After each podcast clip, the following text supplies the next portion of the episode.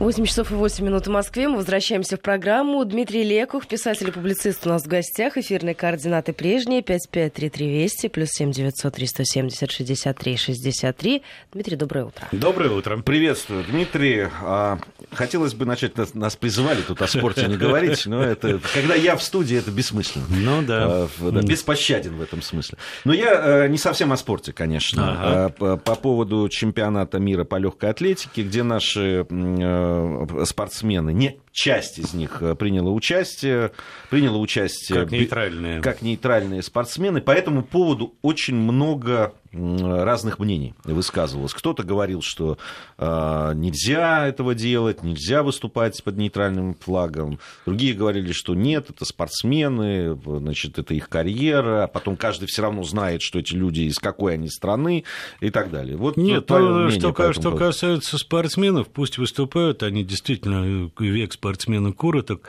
Я не очень понимаю отношение к этому, например, трансляторов. Почему, это, почему чемпионат мира, где твою страну унижают, транслируется на федеральном канале. Вот этого я не понимаю. Я не понимаю принятия решений на таком уровне. А спортсмен, ну, спортсмен человек зависимый. А когда все прекрасно знают, что ему даже шнурки э, цвета национального флага нельзя надеть, да, ну, выступает человек, он выступает за себя. Почему тратиться вообще в этой, в этой ситуации, почему мы можем оставаться спонсорами ИАФ? Э, когда мы прекрасно понимаем, они же как, у них замечательные сейчас требования, да, что у ВАДА, что у легкоатлетической ассоциации. Значит, э, поскольку мы не можем доказать, э, что доклад Макларена правдив, вот для того, чтобы Русада открыть, вы, ребят, тогда, пожалуйста, сами признайте, что вы виноваты. А мы вас потом накажем. Нормально, там, дисквалифицируем лет на пять. Но вы сначала сами признаете.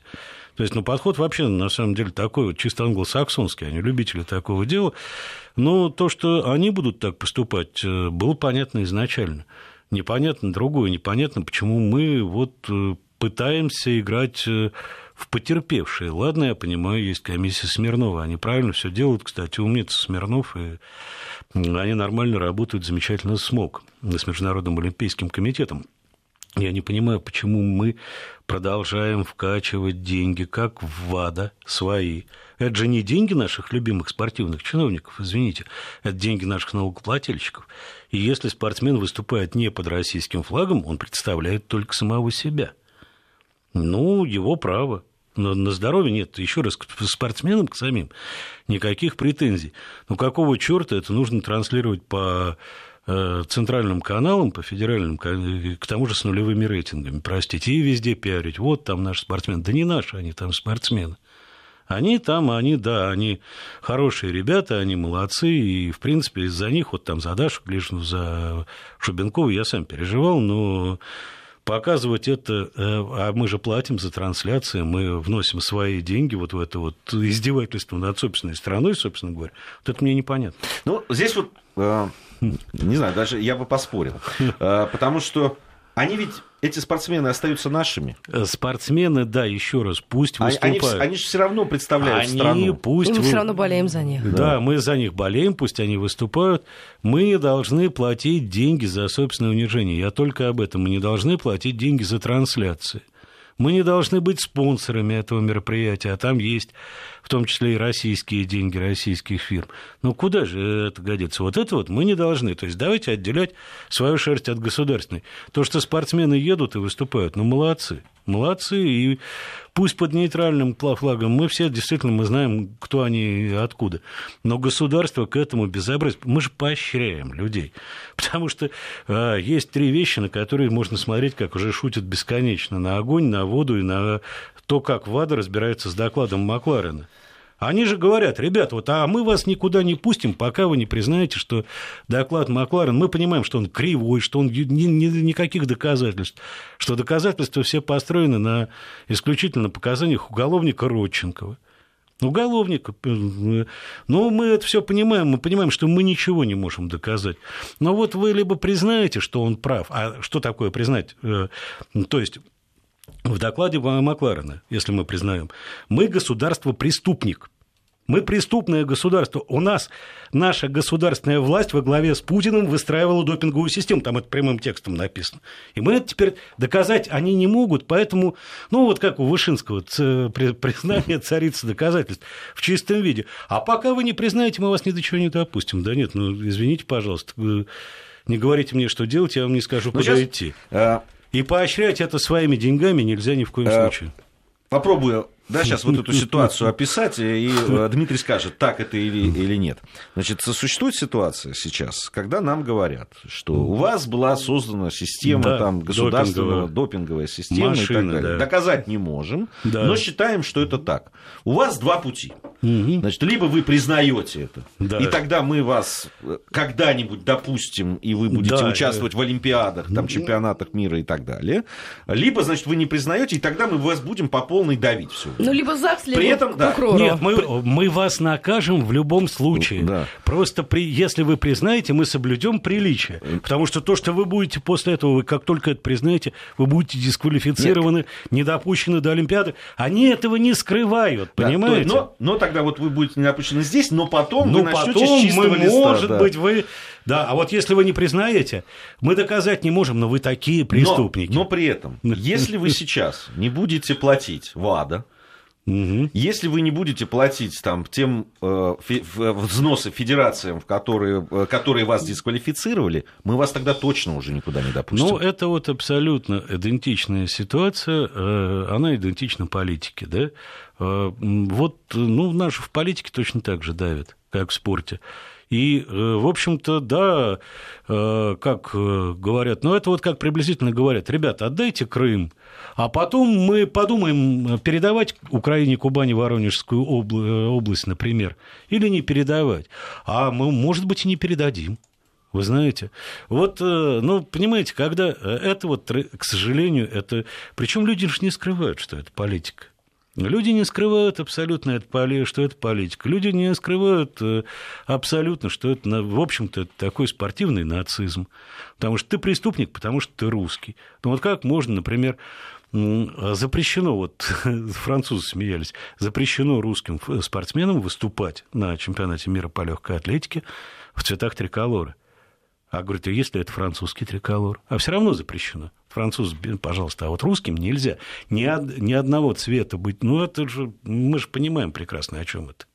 Мы понимаем прекрасно, что это, да, это вот, ну, ты виновен, ты, ты русский, ты уже виновен. Вот мы тебя, причем они же не скрывают, они говорят, что мы вот предпримем любые шаги. Вы принимаете гражданство США, Великобритании, вот выдающийся спортсмен, будете выступать, мы вас допустим. То есть это такая для того, чтобы выступать на таких, э, вот сейчас еще удалось это как-то избежать, но они же сначала говорили, для того, чтобы выступать на крупных, это вот Федерация легкой атлетики, они говорили это прямым текстом выступать на международных соревнованиях, вы должны отказаться от своей страны, потому что у вас преступная страна.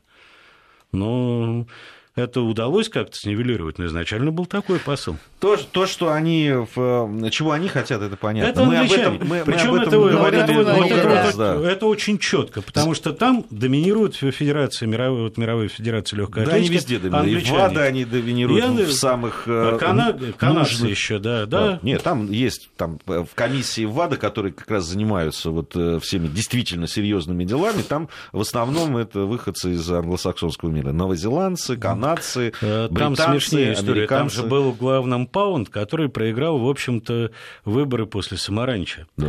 И э, проиграл он достаточно жестко. А за счет чего он проиграл? Он был таким железным человеком в МОК, железный Дикого так и звали. Он привел очень большие деньги, но деньги, которые за ним стояли, там был ряд был скандалов, потому что, ну, например, на Олимпиадах назначались соревнования наиболее интересные, наиболее рейтинговые, да, там чуть ли не ночью потому что американцам должно было быть удобнее смотреть. Ну, и вещать больше рейтингом, собирать вот этим медийным корпорациям американским, которые за ним стояли. Из-за этого он проиграл. У него там, он воюет не только, вот они, ВАДА, они воюют не только с нами. Мы там под руку подвернулись. Они, в первую очередь, воюют с европейскими медиакорпорациями, которые представляют Бах сейчас. Там тоже так все очень непросто. И люди не скрывают, что это все, что это все про деньги. Но когда выходит, извините, ну, при всем уважении к Сирене Вильямс, да, когда выходит этот биоробот, это понятно, что это биоробот. Ну, о чем там говорить? Или там девочка вот эта вот, гимнастка у них, которая, извините, жрет э, э, амфетамины, которые... За которые... Байлз вы имеете в виду? Да, да, да. Причем она открыто их жрет, она этого не скрывает, потому что у нее терапевтическое исключение, и при этом в большинстве европейских стран ее просто посадили бы за это, потому что ну, это, это наркотики, извините, уже такого серьезного порядка. Это уже никак не... А что у нее? А диагноз ее не, при... не признается, вот этот синдром рассеянного дефицита внимания, да. он не признается ни одной европейской страной. Но там очень много исключений. Да, Но, что они хотят?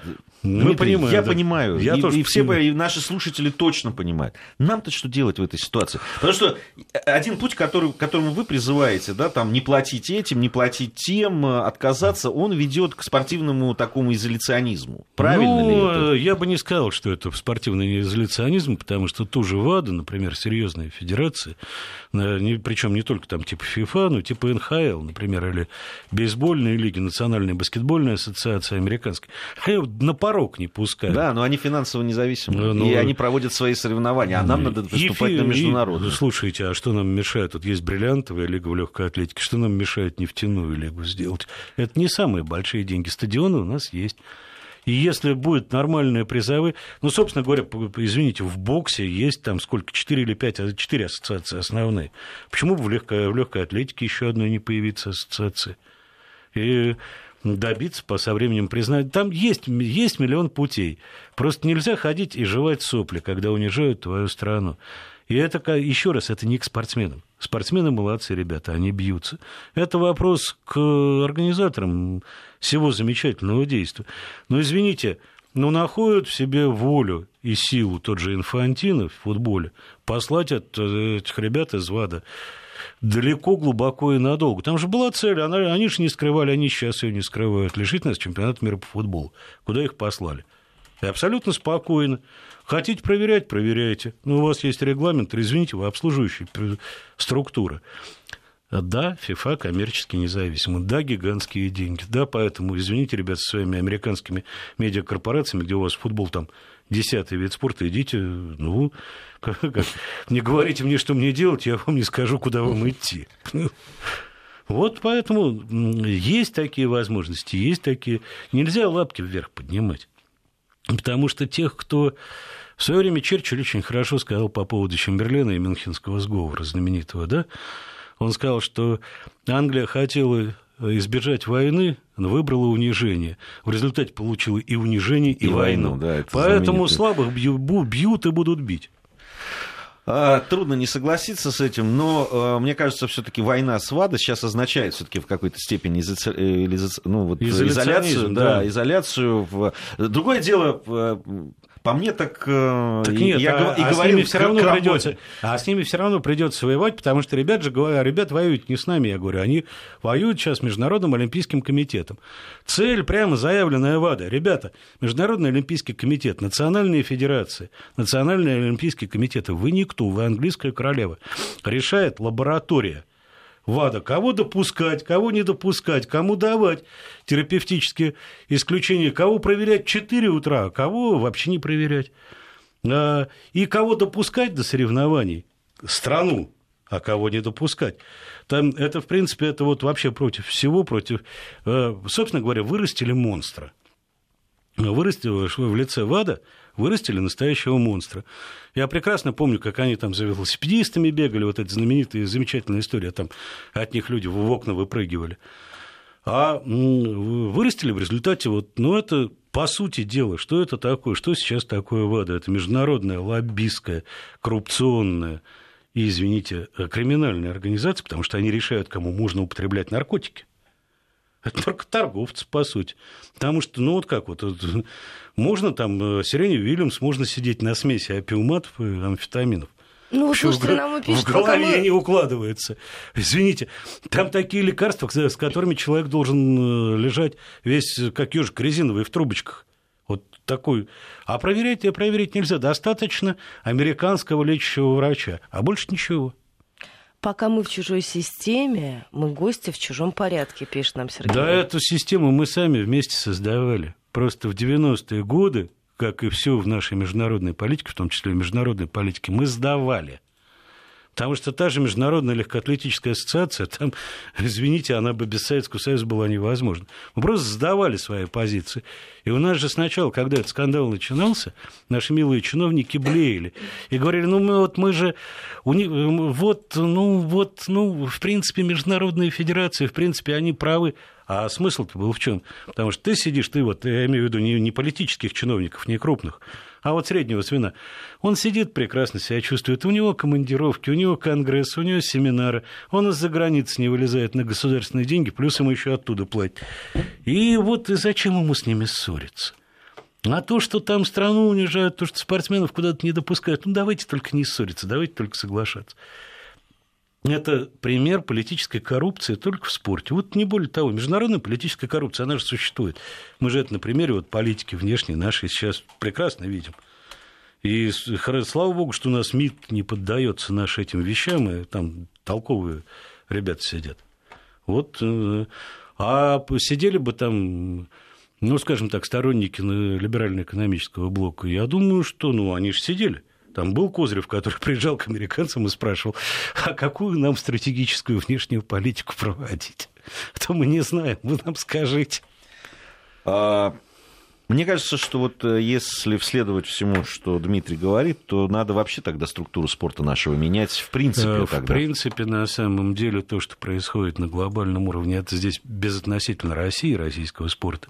То, что происходит сейчас с Международным олимпийским комитетом, паралимпийским комитетом. Особенно э, паралимпийским, да, конечно. Это, это, вообще, это просто за гранью добра и зла. Это за гранью добра и зла. Это означает, скорее всего, ну, очень большой кризис, а может быть и конец международного олимпийского движения. Дело в том, что оно выродилось. Оно превратилось из соревнования спортсменов в соревнования брендов, в соревнования маркетологов. А, оно стало полностью, ну, мы же помним, вообще-то олимпийский спорт любительский, да, изначально. Сейчас это профессиональный спорт с терапевтическими исключениями, когда там живые люди выступают против, извините, биороботов – Э, когда э, любые действия диктуют столько деньгами, когда не быстрее, выше, сильнее, а бабки, бабки, бабки, бабки, бабки, ну, это означает врождение.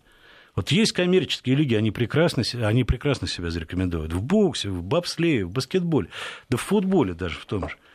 Давайте тогда просто нельзя делать вид, что с одной стороны это вот олимпийское движение, а с другой стороны это бабки. Либо это бабки, либо это олимпизм либо это вот э, соревнования людей, э, либо это вот уже профессиональный спорт, это совершенно другой. Это кризис, кризис тяжелейший. Россия только один из элементов, российские спортсмены, один из элементов этого кризиса. Э, Идет, там огромные деньги. Олимпиада, если мне склероз не изменяет, только прямые траты порядка 4,5-5 миллиардов долларов. Это большие деньги. Это большие Укра... деньги. Украинцы бы душ продали. Власти. Да, вон киностудию Давженко продают.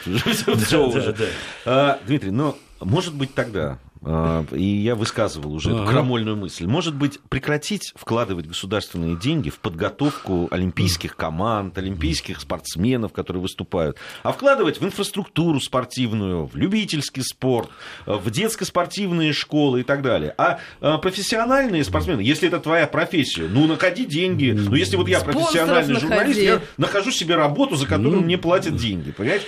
А сермежная правда в этом есть. Но есть и другая, другой момент, от которого государство уйти не может. Потому что один, э, это привлечение там, молодежи, подростков, это социальная функция спорта. Потому что один мальчишка на стадионе или девчонка, это минус мальчишка-девчонка в подворотне с кегой пива или еще хуже того, с иглой в вене. И мы все это прекрасно понимаем, и государство это прекрасно понимает. Поэтому Э, должен быть профессиональный спорт. Э, и то, что нас оттуда вытесняют и выкидывают, это, в принципе, наша беда. Это... А, а спорт профессиональный нужен, спорт высоких достижений, он нужен в любом случае. Ну, просто система неправильная. Помнишь этот анекдот знаменитый про сантехника? А за что вы, говорит, сидите-то? А я политический. Пришел, говорит, к клиенту и сказал, что, что у него тут косметика не поможет, ему систему менять надо. Вот и здесь то же самое. А, ну, как раз мне кажется, что если вкладывать в инфраструктуру, то как раз э, детский спорт и тоже в, в этом смысле в этом надо, обязательно надо вкладывать. Это, это не, не в профессиональные там, футбольные клубы, которые должны жить как раз. Если это, э, если это бизнес, пускай это будет бизнесом. Ну, да? кстати, профессиональные футбольные клубы-то хорошие и действительно профессиональные, самые смешные частные клубы, они в детский спорт-то вкладывают, мама, не горюй. В том-то и дело, понятно, что потому что это бизнес Краснодаре, да. что Спартак, что ЦСКА, что Зенит, потому что это, да, это вот... Все ругались на лимит, кстати. Вот он начинает давать свои плоды. При всем при том, как бы это топорно не делалось, да, там вот э, броня 10 пачек Беломора, как мы говорили, ну, как бы это топорно не делалось, но вот это начинает работать. Потому что, опять-таки, вот здесь главный принцип, почему мальчишки-то идут на стадион, главный принцип спортивного боления – болеют за своих за сборную водокачки. А когда ну, вот я ни в коем случае не расист, но когда что-то черненькое по полю бегает, вот как-то очень тяжело мальчику ассоциировать это вот с парнем из соседнего двора. Была проблема жуткая в арсенале в английском, когда там не было ни одного англичанина. И народ перестал, стал переставать ходить еще на Хайбере. И как они искали английских игроков. Я же помню это прекрасно. Это маркетинговая была проблема. Вот э, у нас, к сожалению, Э, такие вот частные клубы, это самое смешное, понимают, они там выращивают, стремятся. А вот ребят, которые сидят бюджет пилят, говорят, ой, у нас профессиональный спорт, ой, у нас профессиональный спорт, ой, давайте мы сейчас там купим такого кого-нибудь, дайте нам денег, самое главное, мы их, мы их освоим. Ну вот, а, а я говорю, а ситуация-то поразительная. Спрашиваю того же Федона, он говорит, а как вы относитесь к лимиту? Он говорит, да хорошо, я отношусь нормально, потому что это маркетингово нормально.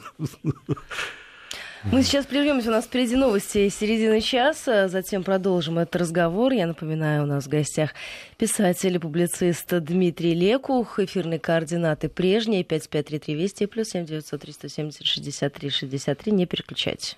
8.34 в Москве. Возвращаемся в программу. Я напоминаю, у нас в гостях э, Дмитрий Леков, писатель и публицист. Но если продолжать тему, на которой мы остановились, но болельщик-то на стадион возвращается, если посмотреть на последние. Да, да, так нет, это на самом деле тенденция была видна еще по прошлому году. Новые То, стадионы, что... комфортные, да, во-первых, высококлассные. Да, во-первых, новые стадионы. Во-вторых, э, у меня огромное количество претензий к Матч ТВ креативных, скажем так, но уровень, вот именно трансляции, уровень картинки они дают очень хороший.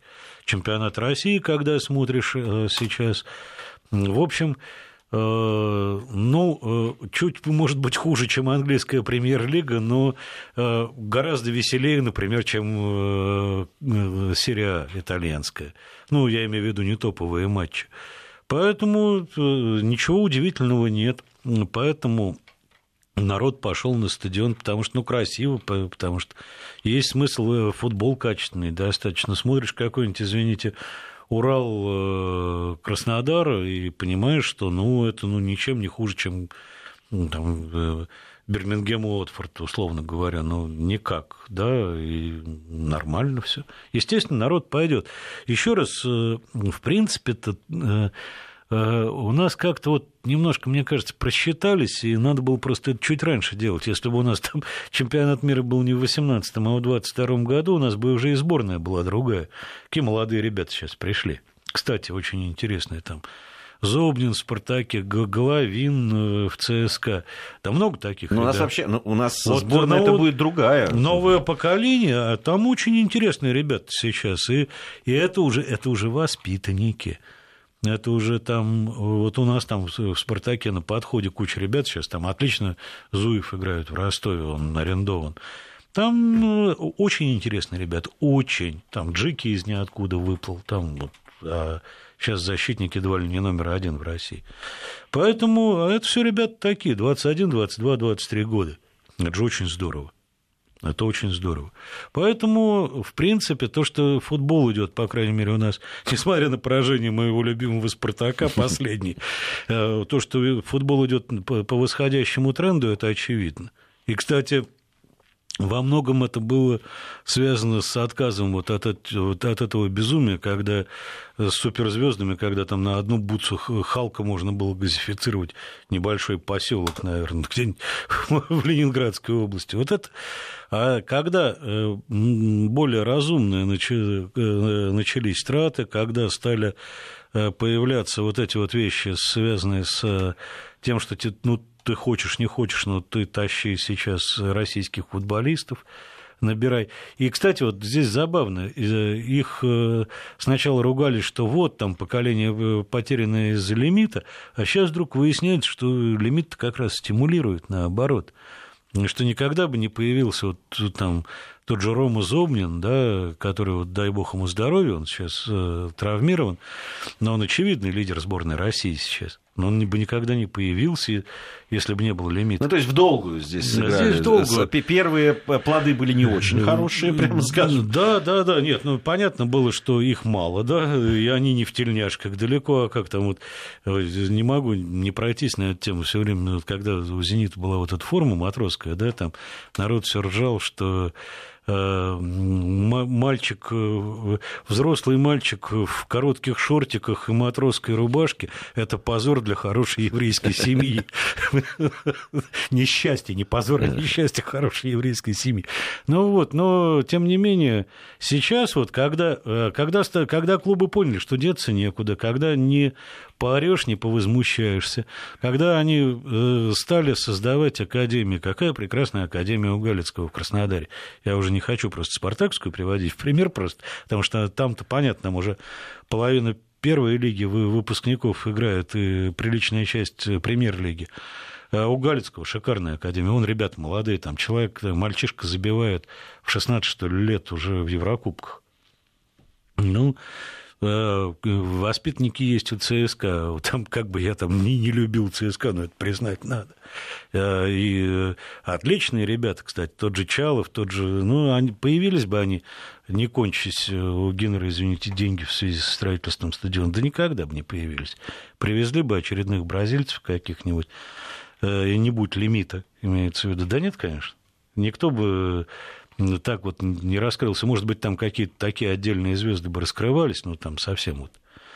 А еще мне очень нравится, когда я как человек старой редакционной закваски, я не хочу обидеть своих коллег, у меня огромное количество друзей, спортивных журналистов, да, но вот есть, мы вот как старые редакционные люди, мы все знали, что круче отдела спорта, только если отдел письма, отдел происшествий в любой редакции, которая, ну, э, сама по себе э, э, скандалы, интриги, расследования. Отдел спорта это всегда были отдельные люди, которые жили отдельной жизнью. И когда вот это вот замечательное нытье, вот нашим футболистам надо обязательно уезжать за рубеж. Э, ребята, а вы для кого, собственно говоря, вещаете? Я вообще-то вот живу здесь, в России. Я хочу, чтобы лучшие наши самые талантливые ребята, которым вы говорите только уезжать, я хочу, чтобы они для меня играли. Для российского болельщика, для российского зрителя. Ну что вы мне там? Ой, как плохо, что они получают большие деньги. Простите, а, то, а какие деньги Халк получает? А, получал, вернее, а какие деньги получают легионеры? Они что, меньшие деньги получают, что ли? Ну почему тогда? Нет, русских нужно держать в э, ежовых рукавицах, пусть хоть в Чехию уезжают. Ну, я не знаю просто, вот мне тут нечего сказать. Это говорит вот как раз о том, что наши коллеги из отдела спорта, они живут, Нет, до сих же... пор живут отдельной а, жизнью. Объясняют, объясняют, что э, когда говорят о каких-то провалах очередных сборной России по футболу, говорят, что вот если бы уезжали, если бы э, ну, действительно что... те деньги, которые им платят, они бы зарабатывали, а там, э, а там-то они бы... Вот, здесь они знаю, просто так вот получают. Давай, давай говорить по большому счету. Вот, очень много, вот, ну, очень много выиграла, конечно, э, сборная Сербии за последнее время. У них все фактически играют, э, причем в топ-клубах. Э, в Хорватии, вот они, конечно, на лидирующих позициях, да, да, да, безусловно. Голландцы как замечательно выступают, которые даже на чемпионат Европы не попали, не факт, что на чемпионат мира попадут, хотя у них везде. Ребят, есть простая вещь. Какие сборные выигрывают, да? Вот давай возьмем европейские. Германская, где они играют в основном? Они играют у себя на родине. Итальянцы, играют в основном у себя на родине. Испанцы в основном играют в премьере. Ну, вот, ну, ну просто факты. Понимаешь, вот факты математически. А если ты хочешь, чтобы твоя страна была сборной Венгрии, ну да, наверное, надо, чтобы все а вот уезжали. Англичане все играют на родине, а ничего не выигрывают. Англичане, англичане это отдельная история. Англичане у них, ну, у них есть, у них же проблема другая. У них была изначально выстроена очень смешная система лимита. У них не, не европейский лимит. Кстати, говорят, что лимита нигде нет. Да есть он. Они Босмана проклинают все, вот все национальные ассоциации.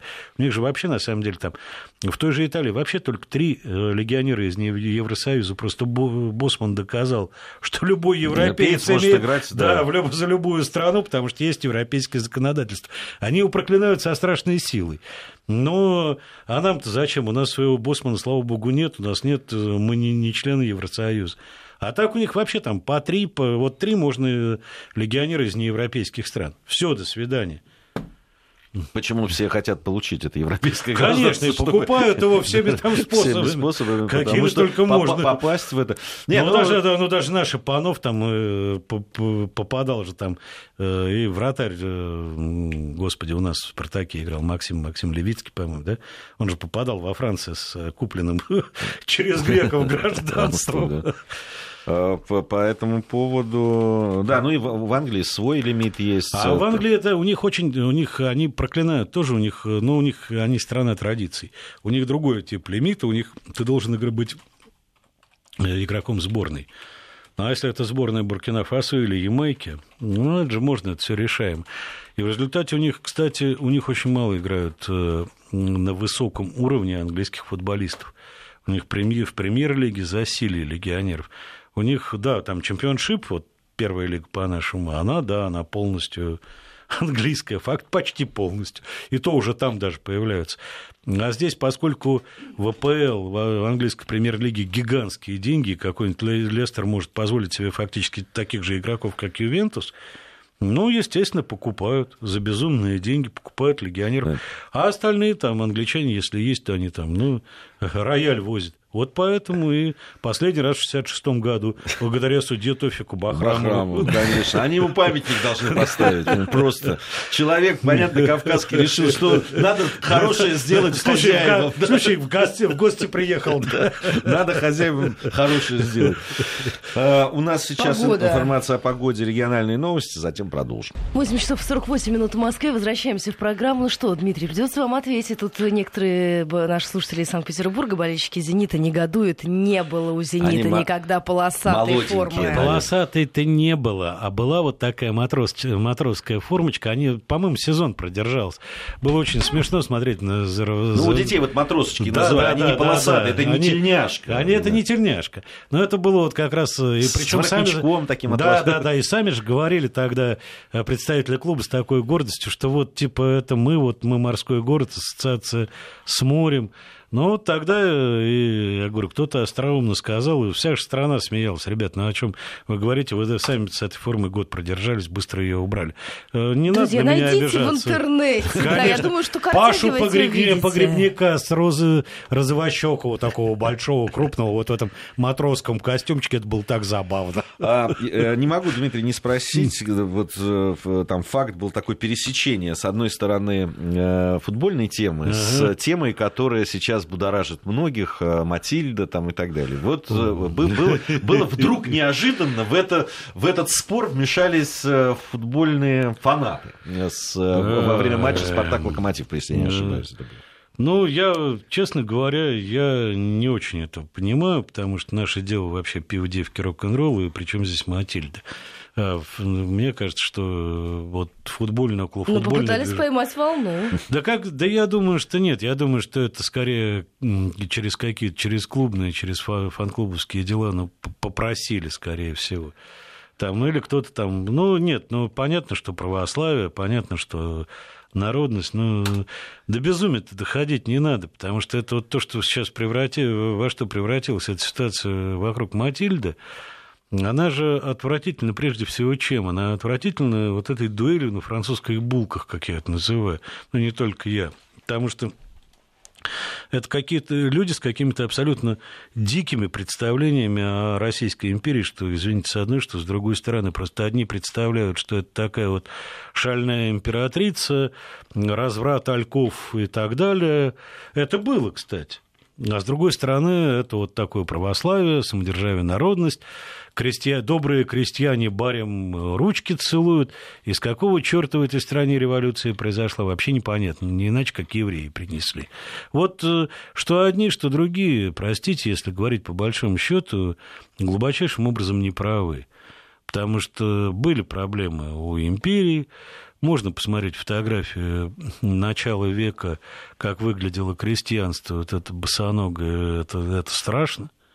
Это э, время от времени голод, недороды, это столыпинские, извините, галстуки, знаменитые столыпинские вагоны, которых никуда не дети. У меня вообще такое ощущение, что вот эти вот люди, да, что с одной, причем что с другой стороны, вот они ничем не отличаются. Это те самые 15% населения замечательное наше. А, у меня вообще есть такое ощущение, что они, вот, они мечтают все о крепостном праве, просто почему-то считают, что они все будут графьями. А вот, э, да, вот, а, а крепостными они никогда не окажутся, вне зависимости от происхождения. Я не знаю, откуда это берется у людей в головах. То, что у нас очень непростая, очень сложная история, то, что а, наши деды воевали, э, прадеды, вернее, в гражданской войне, как на одной, на другой. У меня один дед воевал на, на стороне белых, другой на стороне красных. Ну вот и что? Ну это действительно так. То есть один дед э, бежал к Ленину в Санкт-Петербург революцию делать, потом чекистом был а другой был в добровольческой армии Юга России и вернулся в Россию по смене века, кстати, никогда не был репрессирован, в сталинские времена нормально, более того, председателем колхоза на Урале был, бывший офицер Дроздовец. Э, в партию не вступил, погиб э, под Смоленском в Великую Отечественную списав себе годы и уйдя красноармейцем, и уже там через некоторое время просто, когда узнали, что он, простите, штабс-капитан Академии Генерального штаба успел закончить. Вот, и э, погиб, ну, погиб в Смоленском кольце. Поэтому мне вот что, разорваться, например. У нас страшная, у нас э, страшная история, она великая история. И не надо из нее ее превращать и упрощать, вот доводить до такого безумия, которое вот я ни в коем случае не хочу запрет фильма «Матильда». Да пусть он идет. Просто, ну, вот э, не надо доводить это до безумия. Вот то, что происходит, я говорю, мне знаешь, за этим, по-моему, смотрит великий народ гигантской страны и думает, когда же, черт возьми, появится этот лесник, который вас и тех, и других прогонит к чертовой матери вместе со своей Матильдой. Сейчас, э, ну вот мы говорим о событиях, э, да, там, столетней давности. Ну да. А, тут вот в стране победившей демократии события развиваются э, там 150-летней давности. Да, там, вот там как раз дуэль на французских булках там превратилась в дуэль на бейсбольных битах. Слушай, мне вот такое ощущение, что на самом деле вот когда либеральная часть нашего общества, ну, при всем уважении, побеждает, она э, летит бомбить Урал-вагонзавод, э, как бы он ни назывался, на Украине. Знаешь, вот, ну, потому что ну вот нужно вернуть в крепостное право. Они, еще раз, я не понимаю, откуда такие представления о прекрасном, что ты хочешь жить, вот мы говорили с тобой, в XIX веке, но обязательно быть графом. А может, тебя на конюшню допороть вообще-то. Да, вот, э, ну, о событиях в Вирджинии мы поговорим уже в следующем часе подробно, потому что Евгений Попов, ведущий программы «60 минут» на телеканале «Россия» придет к нам. Американец долгое время проработал, там понимает. И, э, э, ну, конфедератов я тоже, в общем, понимаю, отношусь к ним даже, наверное, с большим уважением, чем Не, ну, ну, я, если уже возвращаться, действительно, это, ну, параллель там здесь, конечно, прямая. Вот что, да, когда идут в, в, в год столетия Ребят, революции, еще раз, в гражданских войнах, что в американской, что в нашей, нет правых и виноватых. Не было красного зла, которое с белым добром воюет, равно как и белого а, зла, которое с красным добром. А, любая гражданская война, это прежде всего, это, во-первых, это большие люди. Это это богатыри, что с одной, что с другой стороны. И в Штатах, кстати, тоже у них их история, это история и гражданской войны. Но гражданская война это прежде всего страшно, потому что это брат на брата. Потому что это русский убивал русского потому что это американец убивал американца. Вот это страшно. Да, и, и, а когда убивают в 21 веке, да, там... Ну, а вот сейчас украинец убивает украинца. Это же вот та же самая гражданская война, и тоже русский русского. Я все время, кстати, И говорю... тоже война памятников. И тоже война памятников, да. Да. да, вот от этого не уйдешь. Вообще, э, мы об этом с Арменом Гаспаряном говорили в своей программе. Как только начинают рушить памятники, вот, вот где-то рядом кровь уже. Сразу начинают резать. Э, вот это Э, понимаешь, десоциализация человека, атомизация его, отрыв от любой традиции, там, от красной, от белой, от любой. Кстати, вот говорят, там красные и белые, вот когда национальное примирение, ребят, настоящие красные и белые, давным-давно примирились. Вот как раз я говорил, было движение «Смена век», когда э, только самые упоротые остались из белого движения во многом, большинство из которых, будем говорить прямо, надело через некоторое время Зигль Руна СС а э, приличная часть белого офицерства, белого казачества, армии смены вех вернулись. Кто-то был репрессирован, кто-то не был репрессирован. Но национальное примирение настоящих красных национальных белых, э, настоящих белых э, случилось тогда, а не сейчас.